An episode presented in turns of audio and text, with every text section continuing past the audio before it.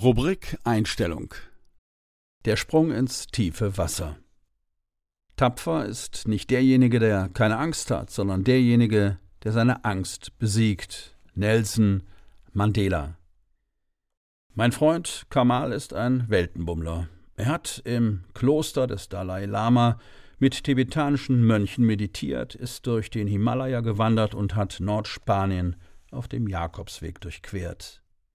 Er diente in der US Army und studierte Medizin. Er hat mehrere Technologieunternehmen gegründet, leitet seine eigene Risikokapitalgesellschaft und ist ein Bestsellerautor.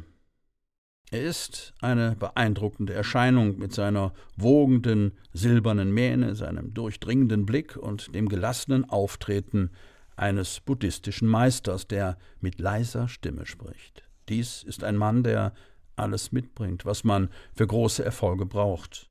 Aber vor kurzem fand ich heraus, dass Kamal ein Geheimnis hatte. Er konnte nicht schwimmen. Es fiel mir schwer, das zu glauben. Und ich war überzeugt, dass er übertrieb. Vermutlich war er einfach ein schlechter Schwimmer. Für mich ist das Schwimmen so selbstverständlich wie das Atmen. Ich wuchs im und auf dem Wasser auf. Meine Familie lebte jahrelang auf einem Segelboot. Ich verbrachte mehr als ein Jahrzehnt in der Marine und wurde zum Navy SEAL ausgebildet. Es war einfach unvorstellbar für mich, dass er nicht schwimmen konnte. Aber dieser imponierende Freund, der so viele Begabungen besaß und in seinem Leben so viel erreicht hatte, konnte tatsächlich nicht schwimmen. Ich begann ihm damit auf die Nerven zu gehen. Ich erklärte ihm, dass der menschliche Körper zu mehr als 60 Prozent aus Wasser besteht. War ihm bewusst, dass er in seiner eigenen Haut bereits im Wasser trieb? Ich fragte ihn belustigt, ob bei seiner Zeugung die Eizelle vielleicht den Spermien hatte entgegenschwimmen müssen statt umgekehrt. Wie ist es möglich, dass du nie schwimmen gelernt hast? Es gab eine einfache Antwort auf diese Frage. Er hatte Angst. Kamal hatte sein ganzes Leben furchtbare Angst vor dem Wasser gehabt. Als er in der Dominikanischen Republik gelebt hatte, war er ein paar Mal Kitesurfen gegangen. Er trug dabei immer eine Schwimmweste, aber das änderte nichts. Er hatte trotzdem schreckliche Angst. Was, wenn er abstürzte und im Wasser landete? Er erzählte mir von den Besuchen bei seinem Freund Tim Ferris, der ein Haus in den Hamptons besaß. Tim hatte im Garten einen schönen Pool. Seine Gäste ruhten sich dort aus, planschten im Wasser und hatten einen Riesenspaß. Es quälte Kamal, dass er sich nie zu ihnen gesellen konnte. Mir wurde klar, dass mein Freund sehr darunter litt, dass er nicht schwimmen konnte. Und er hatte durchaus versucht, es zu erlernen. Er hatte Schwimmkurse belegt und in Online-Workshops versucht, seine Angst zu besiegen. Er hatte in San Francisco eine Weile in seinem Haus gewohnt, zu dem das einzige beheizte olympische Freiluftbecken der Stadt gehörte. Er hatte einen Privatlehrer engagiert, aber auch das hatte nicht funktioniert. Was seine verschiedenen Schwimmlehrer auch versuchten, Kamal konnte es nicht ertragen, wenn seine Füße den Boden des Beckens nicht mehr berührten und geriet in Panik. Jetzt dachte er darüber nach, in Florida an einem Tauchkurs teilzunehmen, zumindest sagte er das. Aber ich sah, dass er es vor sich herschob. Ich hörte auf, ihn damit aufzuziehen und entschloss mich stattdessen, etwas dagegen zu tun. Ich hatte eine erholsame Woche daheim in New York vor mir und sagte zu Kamal, wenn du dir eine Woche freinehmen kannst, werde ich es dir beibringen, aber du musst dich verpflichten, dich jeden Tag um dieselbe Zeit mit mir zu treffen, egal ob es regnet oder die Sonne scheint. Gib mir eine Woche und ich werde dir das Schwimmen beibringen. In Ordnung, sagte er. Am verabredeten Morgen fuhr ich zum New York Athletic Club, dem Sportverein, der direkt beim Central Park liegt, marschierte hinauf zum Schwimmbecken, fand eine freie Bahn und ließ mich ins Wasser gleiten. Ich war ein bisschen früher da, um ein paar Längen zu schwimmen, bevor Kamal eintraf. Als ich die Bahn entlang glitt, reisten meine Gedanken zwei Jahrzehnte in die Vergangenheit. Sommer 1995. Es ist Nacht über dem Persischen Golf.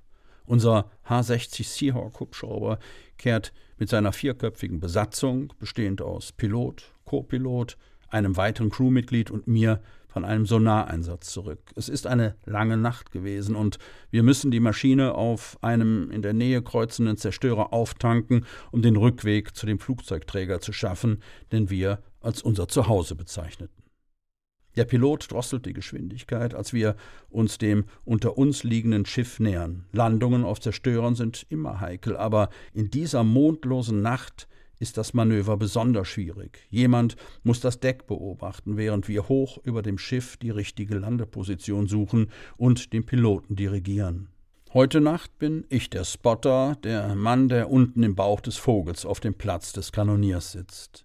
Ich reiße die Tür auf und schaue auf der Suche nach aufschlussreichen Lichtern hinunter. Da sind keine. Das ist sonderbar. Ich schaue nach vorne, da sind Lichter. Wie einen Atemzug lang bin ich vollkommen desorientiert. Warum sind die Lichter hier oben auf Augenhöhe, wenn der Zerstörer unter uns im Wasser liegt? Die Orientierungslosigkeit währt nur Sekunden, denn als ich wieder hinunterschaue, sehe ich genau unter mir Wasser. Das aufgewühlte, schäumende Wasser des Persischen Golfs, das um meine Knöchel spült und mich gleich verschlucken wird. Oh nein, wir stehen nicht hoch über dem Schiff in der Luft. Unser Pilot hat uns direkt ins Wasser gesetzt. Das Meerwasser sprudelt in die Kabine, umfängt meine Beine, steigt an den Wänden hinauf und sucht nach dem Motor. Hey Baby, hier bin ich, komm zu Papi. Oh nein, das ist nicht gut. Wenn der Motor absäuft, werden wir uns auf den Kopf drehen, schnurstracks auf den Grund des Meeres sinken und nie wieder auftauchen. Aufsteigen, schrie ich in mein Mikrofon, aufsteigen!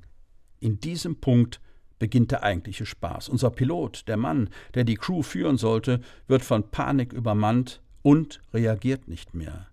Was ist hier los? schreit er, ohne irgendetwas zu tun. Oh Gott, oh Gott, oh Gott. Das ist nicht, was du in einem Augenblick wie diesem von deinem Hubschrauberpiloten hören willst. Die Angst hat ihn gelähmt, überwältigt, im Ganzen verschluckt. Und deshalb werden wir alle jetzt sterben. Ich beendete meine Längen und kletterte aus dem Becken, um auf meinen Freund zu warten. Ich kannte das Gefühl, das Kamal gefangen hielt. Und ich wusste, warum alle Lehrer, die versucht hatten, ihm zu helfen, gescheitert waren. Sie glaubten, sie müssten ihm das Schwimmen beibringen, aber das war ein Irrtum. Kamal musste nicht schwimmen lernen. Er musste lernen, die Angst zu nutzen.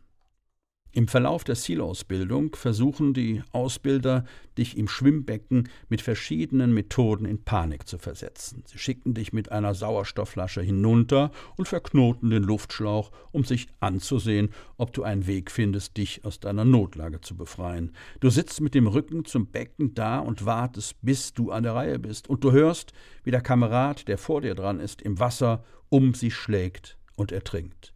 Mir machte das nie zu schaffen, aber einige Kameraden versetzte es in Todesangst. Ich konnte verstehen, warum. Normalerweise habe ich keine Angst vor dem Wasser, aber in jener Nacht über dem Persischen Golf machte ich mir beinahe in die Hose. Dass wir nicht starben, lag daran, dass unser Co-Pilot Kennedy die Angst zu nutzen wusste. Er ignorierte unseren stotternden Piloten und übernahm selbst die Kontrolle über die Maschine, holte den Vogel aus dem Wasser und setzte ihn sicher auf das Deck des Zerstörers. Ich weiß bis heute nicht, wie er das machte. Eigentlich war es unmöglich. Der Wartungsoffizier glaubte, wir hätten uns die Geschichte ausgedacht, doch als seine Leute das Heck des Hubschraubers öffneten, ergossen sich 50 Liter Wasser über ihre Füße. Aber die Angst, die wir in solchen Situationen empfinden, ermöglicht es uns, unglaubliche Dinge zu tun, wenn wir wissen, wie wir die Angst kanalisieren können. Kennedy wusste das zum Glück, sonst würden Sie diese Seiten nicht hören, denn ich wäre nicht mehr hier. Wie gesagt, wuchs ich am und im Wasser auf. Ich verbrachte meine Kindheit und einen großen Teil meines Erwachsenenlebens im Wasser. Ich liebe das Meer. Aber es hat einen Grund, dass Wasser eingesetzt wird, um Menschen an den Rand des Wahnsinns zu treiben und ihren Willen zu brechen. Nehmen wir an, ich sage zu Ihnen, ich werde Ihnen jetzt ein Tuch über den Mund legen und es mit Wasser durchtränken. Hört sich eigentlich nicht so schlimm an, nicht wahr? Aber es ist schlimm. Man kann damit willensstarke Menschen willenlos machen. In meiner militärischen Ausbildung lernte ich das Waterboarding kennen. Diese Foltermethode besteht im Grunde darin, einen Menschen langsam und methodisch zu ertränken, indem man seine Atemwege unter Wasser setzt. Diese Methode versetzt das Opfer in einen ursprünglichen Schrecken.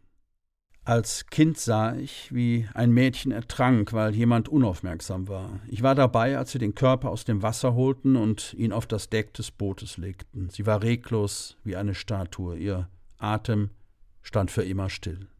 Es war das erste Mal, dass ich den hässlichen Tod aus der Nähe sah. Ich werde es nie vergessen. Seit damals habe ich allzu oft erlebt, wie der Tod Menschen holte, darunter enge Freunde und meinen besten Freund. Und ich habe auch andere Tode gesehen. Mein erstes Unternehmen wurde samt meinen Lebensersparnissen ausgelöscht. Meine Ehe löste sich auf, Projekte scheiterten, Freundschaften zerbrachen, mein Ego und meine Träume wurden zerstört. Ja, ich verstand, warum mein Freund Angst hatte. Wenige Minuten später erschien Kamal, pünktlich auf die Minute.